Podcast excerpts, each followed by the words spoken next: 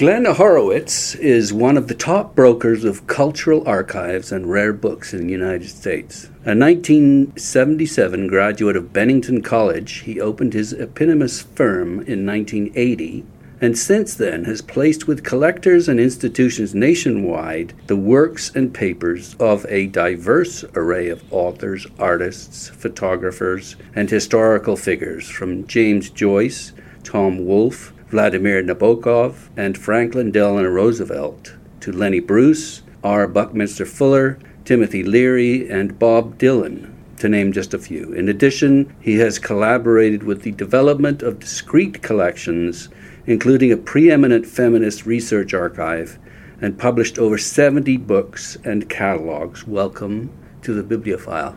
It's a pleasure to be here.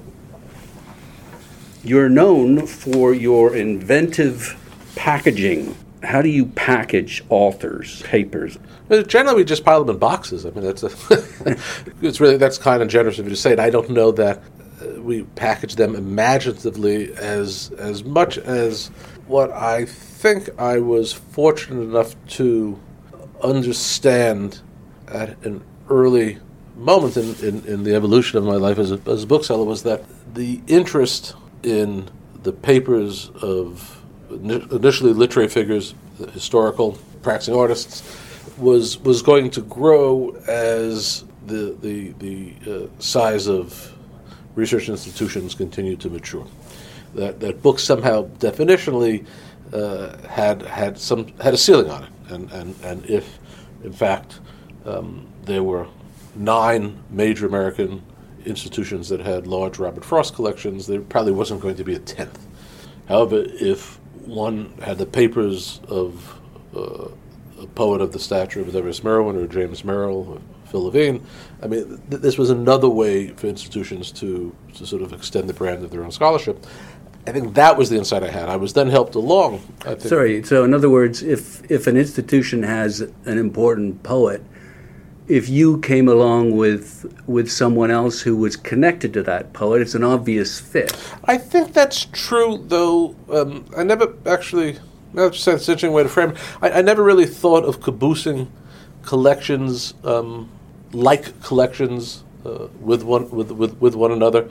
Uh, my sense was to identify institutions that would have uh, a natural sympathy uh, from a research perspective or a pedagogical perspective with the work of a particular uh, figure. Mm-hmm. Um, I think what I was saying a moment ago uh, that helped me along, and I was really at the right uh, place at the right moment, was uh, the speed with which technology came online, and no pun intended, and, and, and began to uh, almost transform the utility of these collections in large institutions.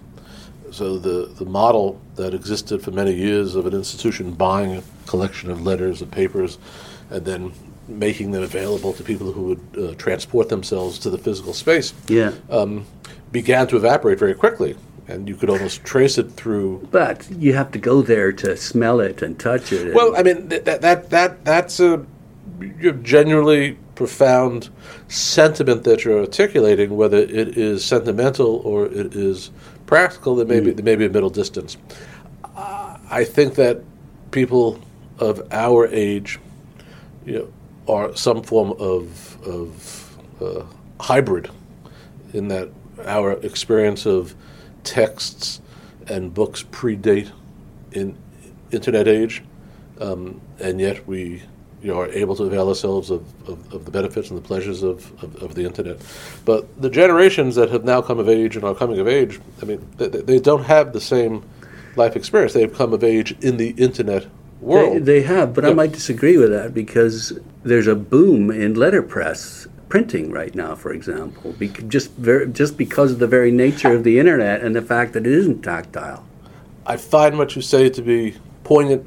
I'm not persuaded and I, I don't know that it isn't a gasp in some ways that is driven to a large extent by, by a nostalgia that many of us um, experience. Mm-hmm. I, I, I, simply don't see it you know, on, on a regular basis. And, and those people I know who are in their 50s and 60s and 70s who are were born into that tradition of, of bookmaking and letterpress printing. Um, I, I, just don't see any uh, substantial group of, of, of, proteges coming along.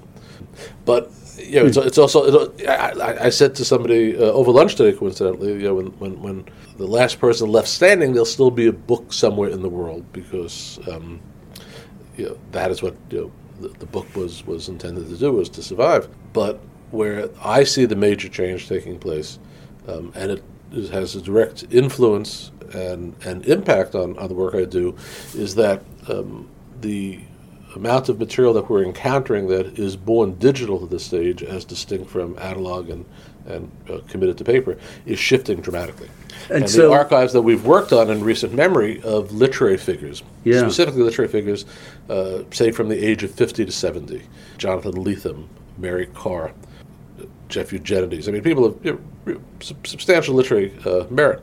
Um, there's there's a, a, a, blend of text shadows that exist on paper and on the screen at the same time. so, I, so they've saved their emails, I assume. They've saved their emails. They've saved multiple drafts of their books that they committed to the screen. In in some instances, these are people who also came of age prior to the internet so they, they do keep journals, they do keep diaries, they do print out versions of the texts and correct them. Um, but it's also clear to me, looking at productive, prolific writers, whether they want to say this aloud or not, the internet is, I mean, the, the, the screen is a great tool for them. Oh, yeah. The amount of work Time that they saver, can get yeah. done, mm-hmm. the amount of uh, draft material they can preserve to go back to is just, you just can't compare it to, uh, you know, to the, uh, the notebooks similar to the one that you have in front of you right now perhaps we could get to uh, to your inventive. Uh, maybe packaging is a bit pejorative; it's not meant to be. But oh, I, I didn't take it personally. um, but Bob Dylan, uh, the the, arg- the, the, I think one of the key arguments that you made in placing his his work is that you're going to get your money back because thousands of Bob Dylan fans are going to pour into your city. Yeah, yeah. I, I, don't know that I framed it quite as equationally as that, though. though, though. Um, no, much yeah, more subtly. Yeah, no, I'm sure. That's right. Um, I mean, what, what was clear to me was that the group with whom I did the Bob Dylan deal, I mean, who engaged in the transaction with us, was a group that I had met prior to that over the transaction for Woody Guthrie's archive. Yeah, and which you which you also yes, so I was also yeah. involved with, and, mm-hmm. and, and I and I could see because they're they're they're, wonderfully uh, they're, they're, they're, visionaries that. Um, though the, the overwhelming uh, majority of the, the, the, the philanthropy that they do is, is really directed at at, at, disenfranchised people. Uh, but it's, and it's also Tulsa, right? Tulsa, Tulsa is very important to them. Tulsa is very important, and, and, the transformation or the reclamation of Tulsa to the folks at the Kaiser Foundation is, is essential to the vision they have, and, and their their acquisition of the uh, Guthrie papers, which resulted in the building of a Guthrie Center in the uh, in the uh, Arts District, which which they were uh, and are in the process of, of uh, rehabilitating in, in, a very substantial and, and moving manner, was, was, an anchor for that district and, and the transformation they were envisioning. What they didn't calculate uh, fully was that uh, Woody, having really uh, ceased his creative life in 1950 when, when he went into hospital and, and uh, expired you know, under very difficult circumstances over the next six, seven years, was a figure that was, was not, not remote, but, but didn't resonate uh, for contemporary audiences with, uh, let's say, some of the, the power that it did to the group around the Kaiser Foundation, you know, uh, who, who, knew full well, you know, the, the, dimensions of Woody as a, as both an artist and as a, as a first son of Oklahoma. So when, when the opportunity uh, presented itself to, to work with uh, Mr. Dylan and the people around him on his archive, the thought crossed my mind that if they really were in earnest about using this type of archival DNA to undertake this transformation, in Tulsa, uh, you know, this the civic transformation that that Dylan would be a more likely candidate to help them achieve the kind of uh, how would you say uh, body mass that they were searching for in terms of visitors. Because and Dylan, that, of course, was a, a huge. Well, Bob, yeah, Bob, Dylan, inscrutable as he is, you know, remains one of the. It seems to me the, uh, the, the fountainhead of of a certain uh, generational outlook. I also was very lucky because I assure you that I had uh, very little to do with the award of Bob's Nobel Prize.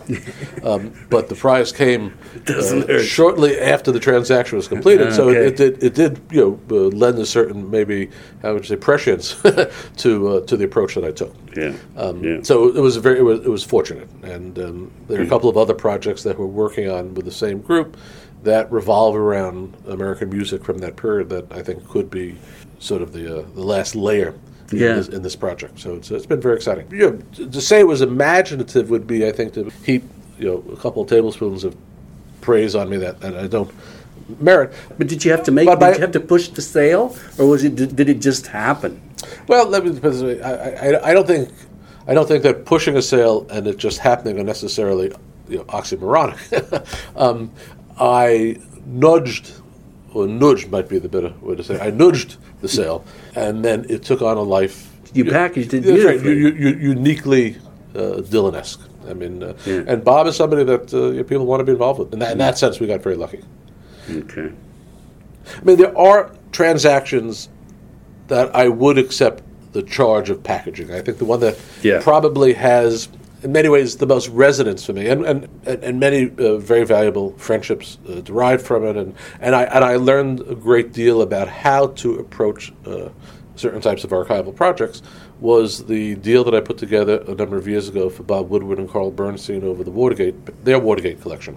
They're journals. The- Well, they're, Or the they're, they're notepads. reporters' notebooks, Yeah. the, the, the, endless uh, um, typescripts, but the stories that ran to the Post, all the other material that they accumulated in the process of the years they worked on the Watergate project, and that that we did that transaction with the University of Texas. I didn't, and they, they were the only people with whom we spoke, and I didn't know at the time that the then president of the university, uh, a wonderfully uh, uh, steady and sturdy man named Larry Faulkner, perceived long before I offered Texas the uh, Woodward and Bernstein collection, Watergate as, as the central political event of, of his of his maturation. It had changed the relationship of citizens you know, to the government. So when I showed up at Texas with this collection, uh, it went immediately to the president's office. There was still something uh, a bit more incendiary about Watergate then than now. I mean, Although it resonates. well, no, it resonates very loudly now. It does. But what I was able to do by lacing Woodward and Bernstein into the life of the University of Texas, uh, with them came a lot of the folks at the Washington Post. We would eventually do a deal for Ben Bradlee, and his papers ended up uh, at the University of Texas. And really, But on sorry, the back sorry. of this archive, the University of Texas uh, was able to end up owning the academic freeway that is Watergate, Nixon, the Imperial Presidency. Um, and it became university wide. You've mentioned the fact that it had an impact on the president of the university's Mm-hmm. life, but what else? What other connections did you imaginatively put together?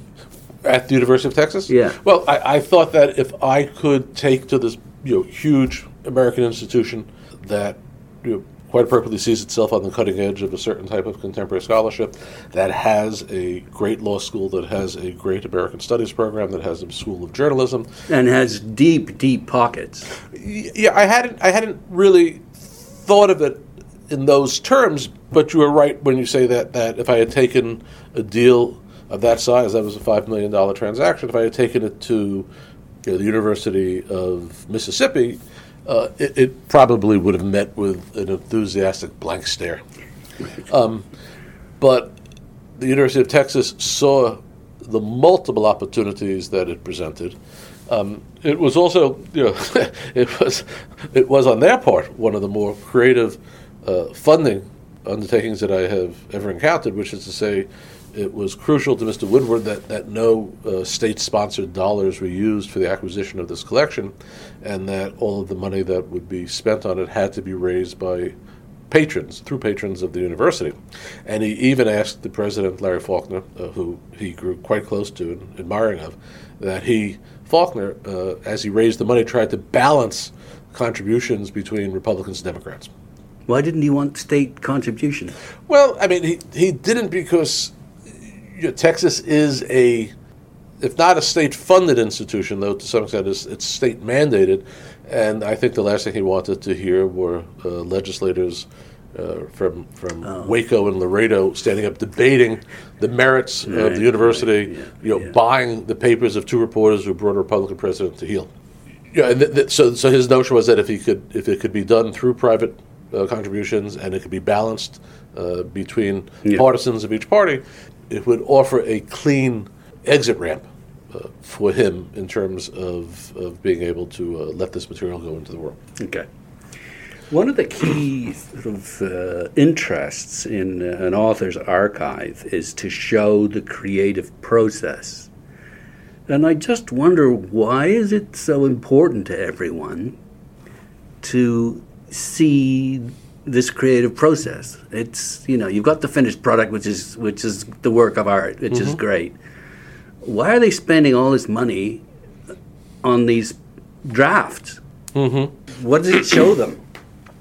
Well, I mean, the you, you, you're, you're, you're, you're touching on a, um, you know, a subject that I think is probably, um, how should probably, uh, a reflection of uh, certain types of generational scholarship that have been undertaken in the 20th century. The, I, I, think the the the uh, energy uh, that was unleashed right after the war in literary criticism by the circle of critics referred to as the new critics, mm-hmm. um, placed a primacy on the text. Yeah. Um, and a very close reading of the text, and it became and here, here to that. That's right, and, and, and it became it became the the, uh, the sort of central uh, focus of, of, of, a certain type of, of not a certain type, but of, of, of the primary strain of of uh, literary uh, criticism and, and history if if that is true, then the stamina that that that you know, exists that precedes the finished text began to take on for scholars, you know, a very profound and appetizing appeal. What is interesting is that as the world continues to change and identity politics have taken over uh, a certain amount of academic impulses, the interest in uh, pure textual studies has begun to melt. And the interest in uh, the apparatus that surrounds the profession of authorship uh, has become much more uh, mm-hmm. interesting. Mm-hmm. And where 10 or 12 years ago, um, the sale of, of the archive of a you know, gifted, uh, successful writer was was was the um, uh, attack plan that we would, we would come up with. Um, mm. When we look at archives right now, we're always searching for the sort of ancillary material, correspondence, diaries, journals, uh, that will open the window beyond the uh, interest in, in, the primary texts. Right. And I think it's fair to say that that that the uh, centrality of the uh, individual as the uh, pr- uh, progenitor of, of of, of, of, a body of text has has begun to, to melt in a very serious way, as is reflected, it seems to me, in how uh, the dialogue, the cultural dialogue, is is slowly but inexorably removing the book as a uh, as a central document from, from the world in which we live. I mean, it's to the dismay of people of our generation, yes. but, but it's certainly there. Well, and it's it's wonderful, really, for you because all of these different ways of looking at text now give you all sorts of new uh, arguments in favor of, uh, of that institution acquiring it.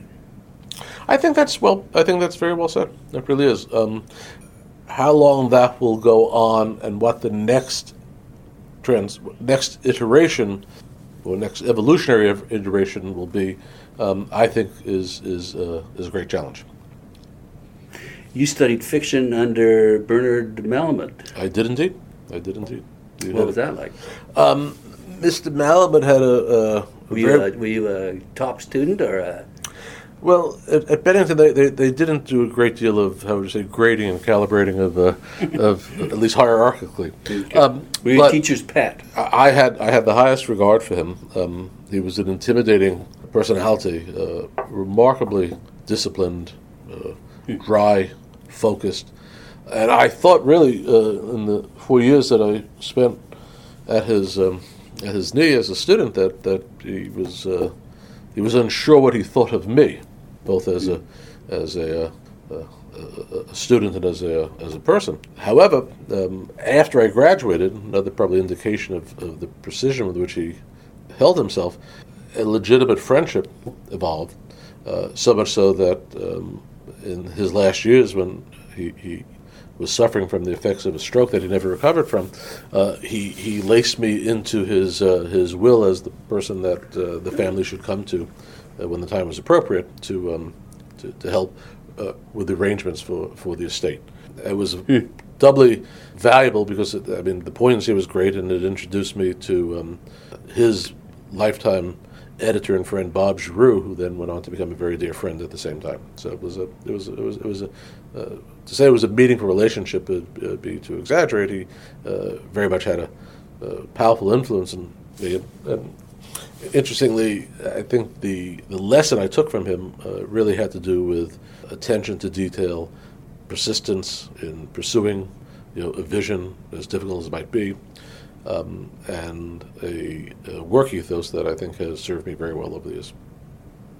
You went on to work at one of my favorite places in the whole world, which is uh, the third floor of the, the Strand bookstore.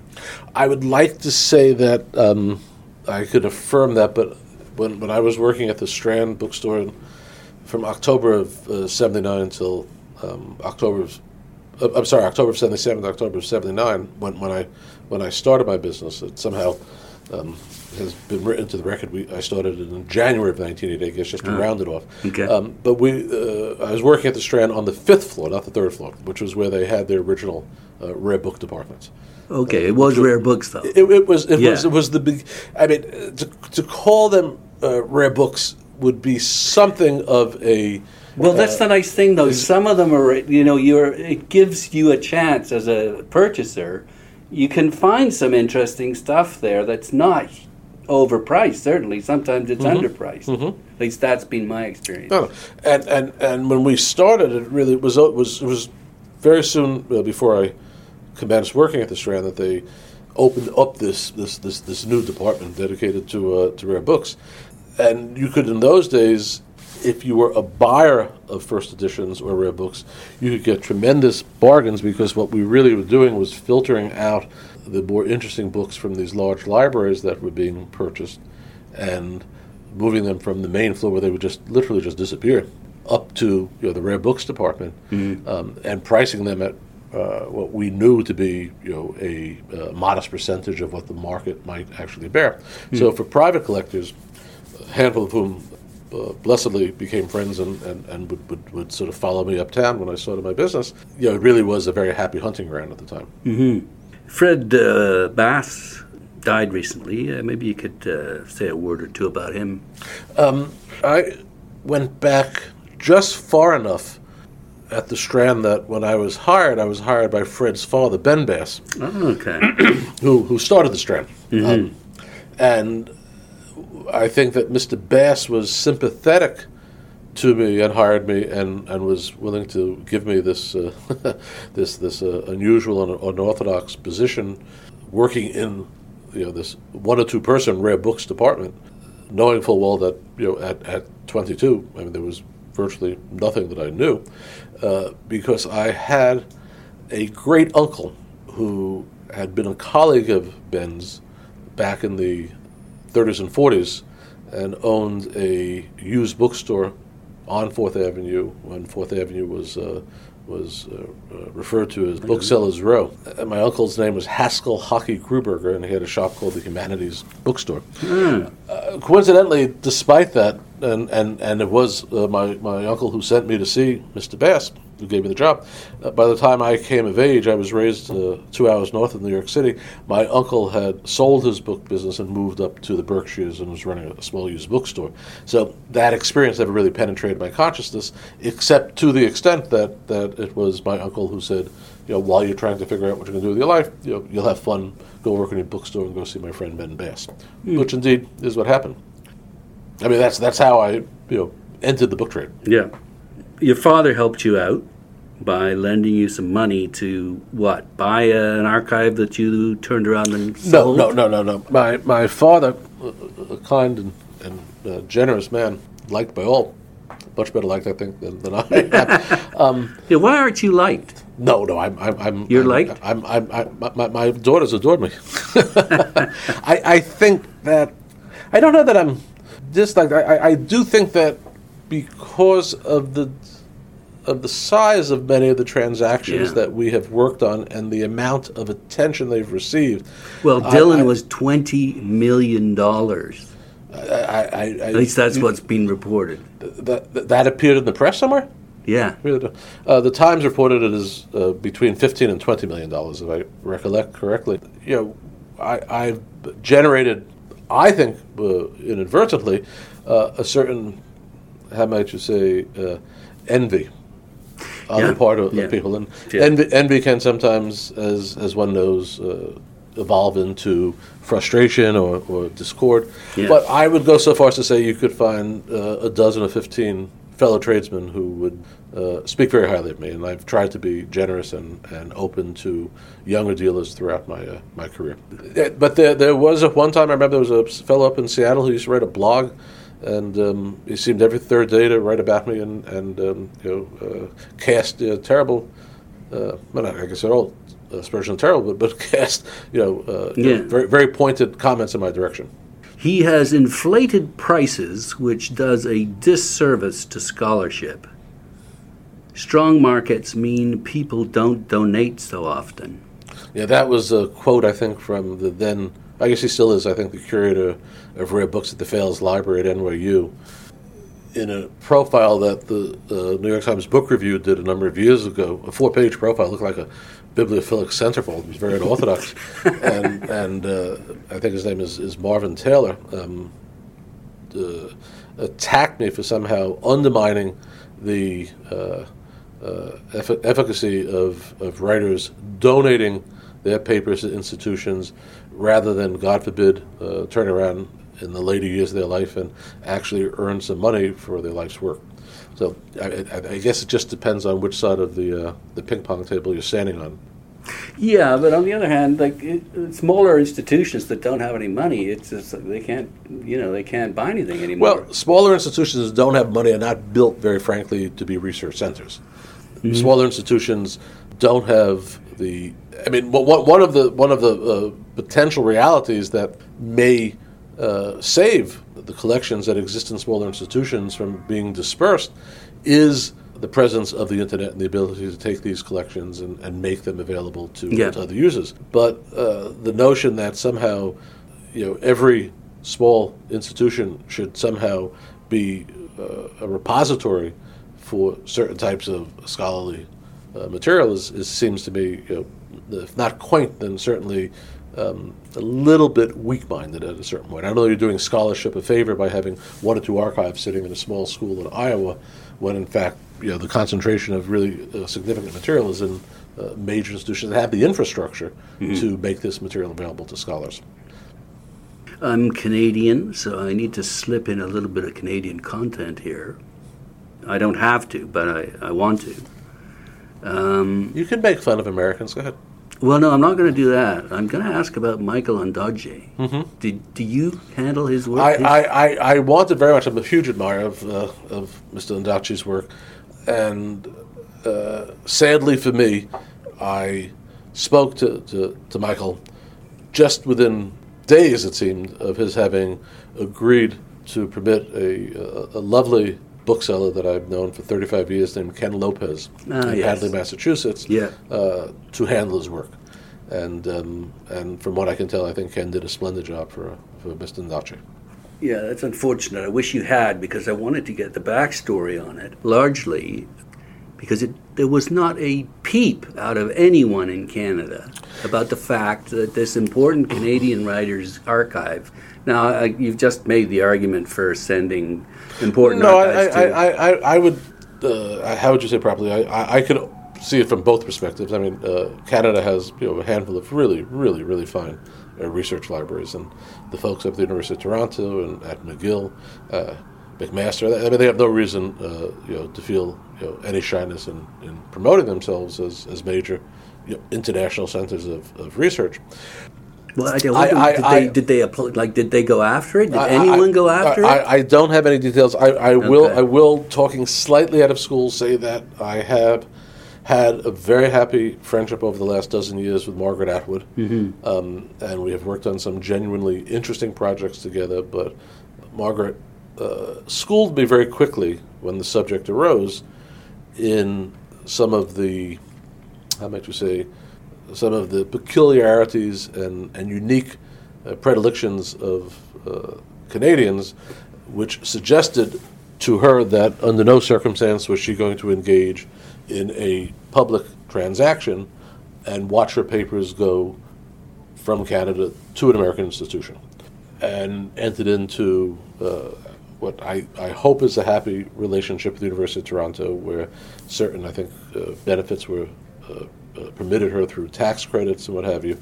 Um, but she, she was very clear that, that the, uh, the potential static that would be generated Yeah. if uh, Canada awoke one morning to find on the front page of the Mail and Globe that, that her papers had gone uh, to the New York Public Library or to the Lilly Library in Indiana or, or God forbid, to Texas, as did Michael's papers, uh, that that would not be a happy experience for her. Yeah. I had heard, so, and, and I, uh, when younger, not as as as alert. Um, I was fortunate enough to spend a couple of long weekends uh, with Robertson Davies up in Canada, who uh, was even more sensitive uh, to this issue, given uh, his his background and his family's history there, than even Margaret was. So, so, so what you're saying doesn't surprise me, and but I don't. Uh, unfortunately, I, I really can't contribute any any light to it. Um, but I think that would be a very interesting question to pose to Mr. Lopez uh, if you were to bring him onto your podcast. yeah. I I just think it's sad that no one seemed to care in Canada.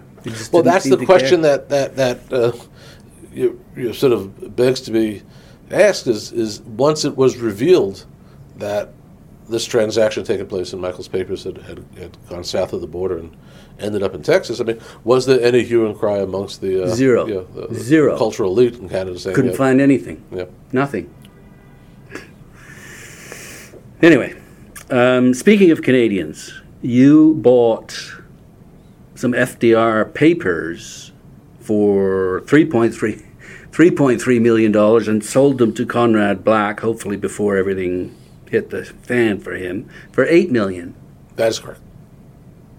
I bought them in partnership um, with, with, with, with a friend of mine, not in the book trade. Okay. Um, so uh, it's, it's oftentimes slightly mischaracterized. But yes, we, we bought it for 3.3 million and we sold it for 8 million.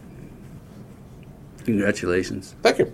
But at a bargain at that. He got a bargain. I, I always thought so. He thought so too. Um, unfortunately, uh, for for, for Yeah. Conrad, Yeah. You know, some some of the underpinnings of his his, his empire shortly after that uh, began to uh, to to to, uh, to quake. Yeah, that's. Uh, Those papers, that, that collection, which were the, Does he still have them? No, those, those papers, which were the uh, the surviving papers of uh, Roosevelt's second uh, principal secretary, a woman named Grace Tully, um, who took over for uh, Missy LeHand when when uh, she had a stroke and had to leave the White House in '41. She was Missy's lieutenant, uh, and she was at Roosevelt's side throughout the entire Second World War so close that when the Roosevelt Library was first founded, uh, she was one of the original three trustees of the library. So the material that we had and that we purchased uh, was uh, the most private and intimate of the material that, that she had preserved. She made enormously uh, large and, and now what would be uh, monstrously valuable gifts to the Roosevelt Library in her lifetime.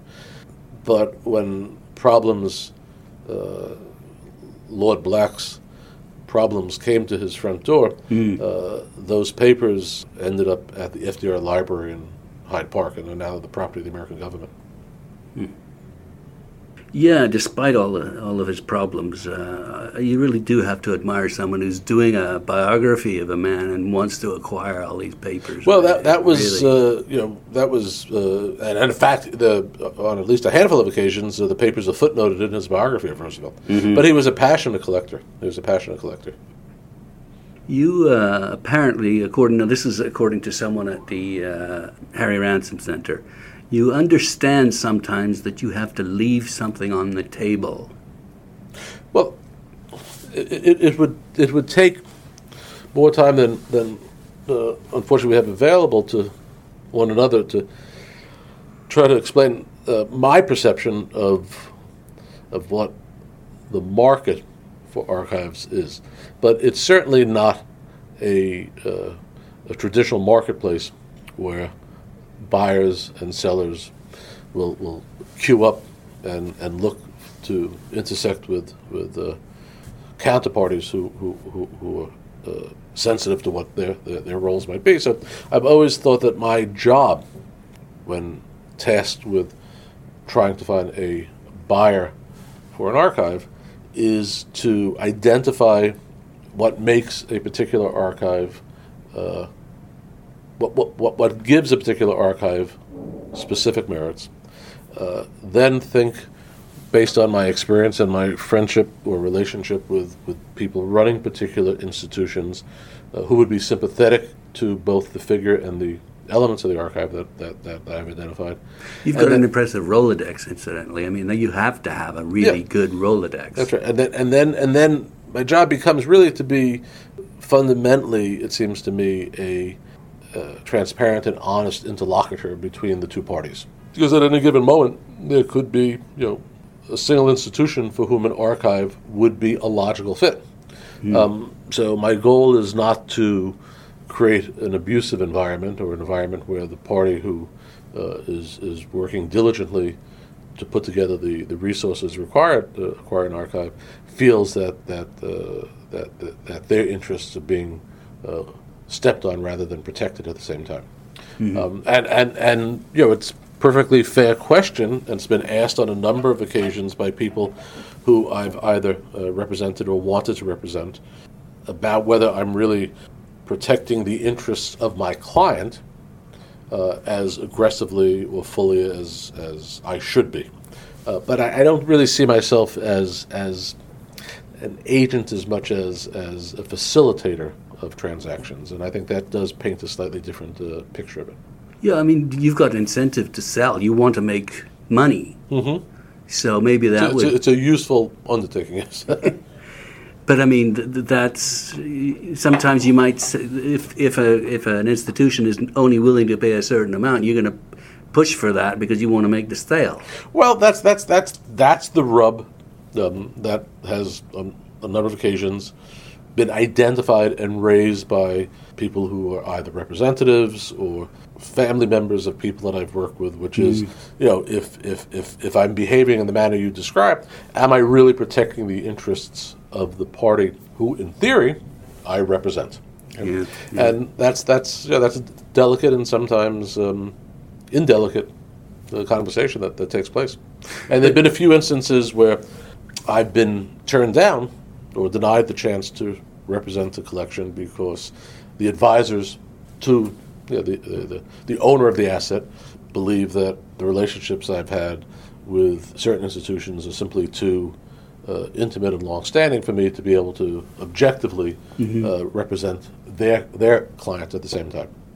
I think it's a not not a clumsy, but I think it's a uh, imprecise perception of what the dynamic is. But but you know, one transaction is not enough to teach somebody you know what is uh, unique about this particular marketplace. Yeah if we can get back to, uh, to Bob Dylan uh, again, it seems to me that um, this opens up possibly a, a, whole new area for you. I mean, not that many musicians are going to win Nobel prizes. No, I think I think that's true, and and and the archives of musicians, if they are going to be of interest, are, are really very complex because you're dealing with generations of audiovisual material that are not going to be present in any quantity in the archive of a literary figure. You're going to need an institution or an entity that has the capacity to engage in the necessary transformation of this data um, into something that is is is uh, uh, moved onto platforms that become available to wide audiences.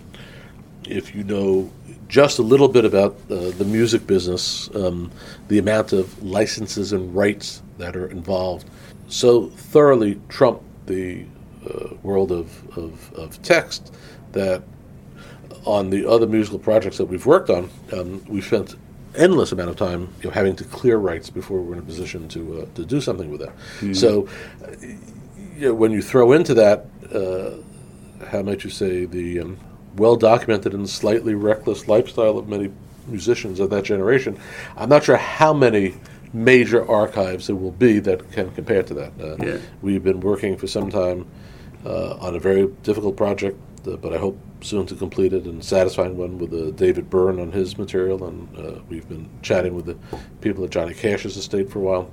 Um, but I think that's really just a handful of, of yeah. sort of um, what I would call defining figures that uh, we would be interested in working with. And there has to be there has to be an archive there at the same time. Yeah, exactly. So so maybe this Dylan thing has gotten all sorts of musicians scrambling around trying to pull, pull their papers we, we, we, have heard from many uh, notable uh, but but the thing about the Dylan archive, which is worth keeping in mind, is that uh, the paper element was just a part of it. It has an enormous amount of uh, uh, audiovisual yeah, material, yeah. enormous amount of photographic material, uh, certain type of, of, business records that uh, will be, I think, of great interest in subsequent generations.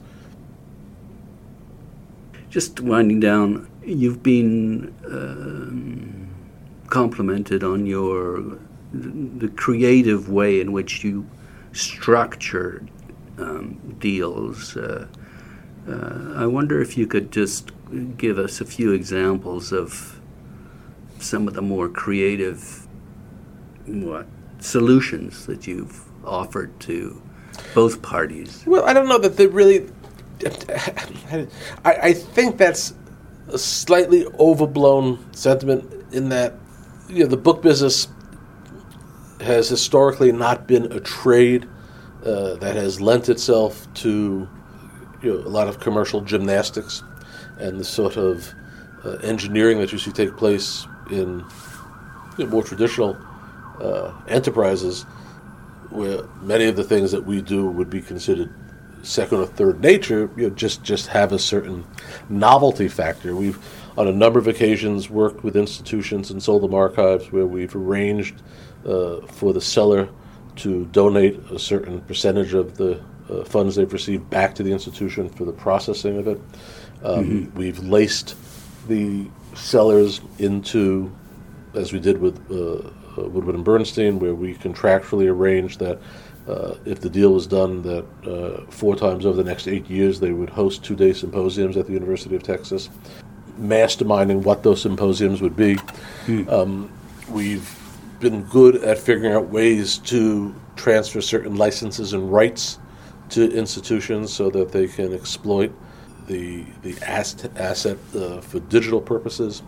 But I, do, I don't really think that there's anything that, that, that if you um, called up a couple of the guys at uh, Microsoft or Facebook, they would look at and say, you know, gee, what, what an original, you know, way of putting a transaction together. We've also been good at, at helping institutions find funding for um, for acquisitions and in structuring them in such a way that uh, the acquisitions aren't necessarily punitive.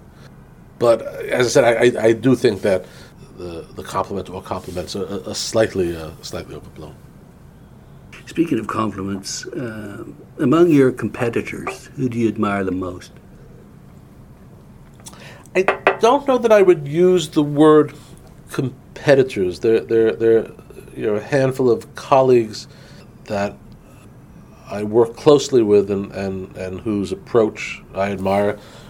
I think the, the, the certainly the, the, closest uh, commercial the relationship I have in the book trade is with a, uh, a firm out of London called Peter Harrington Rare Books, and uh, we, we share a substantial amount of, uh, of uh, high end inventory together.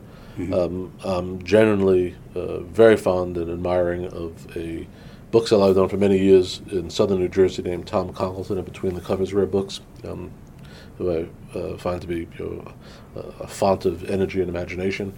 I think um, he was head of ILAB. For, I, th- I, think that he was, yes. Yeah. Uh, I've, I've never belonged to the trade organizations. I, have followed that carefully. Um, but the, and, there, and there are some you know, really very, um, uh, uh, seems to me, uh, bright and dedicated younger booksellers. And I, I hope that there's a book trade for them to, to mature into. Do you think there will be one? Do I think um, it's a it's a sour note on which to bring our conversation to conclusion? I'm not sanguine uh, that it will uh, survive. Uh, it certainly it certainly no longer is the book trade that I entered in 1980, um, and the number of young consumers uh, who will evolve into collectors and then ultimately into what you know every bookseller dreams of is a connoisseur, uh, somebody who really is able to articulate a vision for the collections they want to build seem to me uh, to be diminishing dramatically, and I see fewer and fewer. And, and certainly, you know, hmm. if, if, if you subscribe as uh, as I do to the notion that uh, the the uh, ubiquitous presence of, of devices and screens has really, to a large extent, shattered people's capacity for concentration. Um, it's really not that surprising that uh, that tool, you know, of, that, that mental tool of required to, to read long form texts is, uh, is evaporating quickly. And if you're not raised uh, reading books and holding books and handling books, then it's going to be very hard to imagine people evolving into collectors of it. New York City, 1980, when I went into the book business, was Upper East Side of New York, was West Side, was just filled with bookstores. Yeah. Um, and it, it, doesn't take more than a 15 to 20 minute stroll around to realize that there are no bookstores left. So without bookstores, it's going to be very difficult to uh, envision generations uh, coming of age. Yeah, I set out about ten years ago to to, uh, to, to photograph as many bookstores as I could. I think I'm up at around between six seven thousand now, but uh, they're harder and harder to find. Mm-hmm six, seven thousand bookstores you photographed. Yeah. What would be very interesting is to trace the number of photographs I okay, got. Yeah. Is to trace you know how many of those bookstores between the time you photographed them now have mm. you know, have have managed to survive and, and understand what they've done to do that. Yeah. Finally, to move things from shadows into light, from dark recesses into public space. That's very articulate. Who said that? of course, you did and uh, you called that an exciting, a very exciting way my, to earn my, a living. My, my greatest love in my career as a bookseller is, is generated by, uh, for lack of a more elegant expression, the transmission of texts. I mean, how they move from uh, their earliest form in manuscripts to how they enter the world, and, and how particular copies of, of central texts then circulate uh, through generations. Uh, it's what's driven me to be incredibly alert and diligent to particular copies of books that have really profound associational um, interest. Um, it's what's committed me to uh, manuscripts and letters and then to archives. So the, the idea of how texts move through generations has really been, for me, probably the strongest impulse that I've had in, in the book business. That comment uh, really referred specifically to what is the dynamic that is set in motion when an archive moves after decades from the hands of a generator or an estate into an institution that then makes it available. But one of the things that got people very excited, for example, about you know, the, the Garcia Marquez archive that we handled was, you know, in this enormous body of work, you know, I mean, what was there to see that would give you some insight into how this incredibly um, uh, profound and, and, original imagination, you know, conceived of texts in a manner that nobody had thought of before. In Bob Dylan's case, I mean, there's such a, a deep sense of uh, Dylan as an inscrutable figure that, that mm. this, the archive, e- even the existence of the archive was for many, you know, a mystery. Uh, so that literally is, is what does. And for you too. Um, Who would have known? You said, I think. That's right. I, I, don't know that uh, I gave a lot of thought to it because it never it dawned on me that you know, at some point I would be you know, beckoned you know, to work on this. But uh, you know, that really is the bridge that's crossed when the archive moves from one side of the river, in a sense, to the other, which is you know from some form of, of the furtive to you know another life as a, a, a um, for lack of a better word, why don't we just call it an open book? You've you've achieved everything I think that if anyone could hope to achieve in this field. What do you want to do with the rest of your life? Um, I would like to continue to identify collections that heretofore people have not thought of as having the interest that I'm able to, to, to, to, to show that they can have. I would like to continue searching for particular copies of books that uh, embody those values of sort of resonate with the values that, that I find appealing um, about about particular uh, texts. Making the argument, then, making the argument for material that, as you say, previously hadn't really been valued. I think that's well put. And then, and then uh, the last large project I'd like to work on, and I've begun, is to collect what I think of as individual manuscripts and letters of great value that I can bring together as as something maybe of a, you know, a series of crown jewels, with the belief that over the next ten or fifteen years, the world is going to move, if it hasn't already, beyond a moment of paper into you know, a, a you know, infinite, infinite variety of, of, of, of text, but uh, that doesn't exist in, in material form. So that, that that's what I would like to do. You're not going to write your memoir then? Um, I might take a stab at it, but I don't, I don't know that it would have. I, don't, I don't know that it would have a wide enough audience to justify it. Okay. Thanks very much for uh, shedding light on the dark recesses of uh, placing uh, author archives for That's us. just been a great pleasure, and thank you for making the time. I've been speaking with Glenn Horowitz, who is one of the top brokers of cultural archives and rare books in the United States. Thanks again. My pleasure.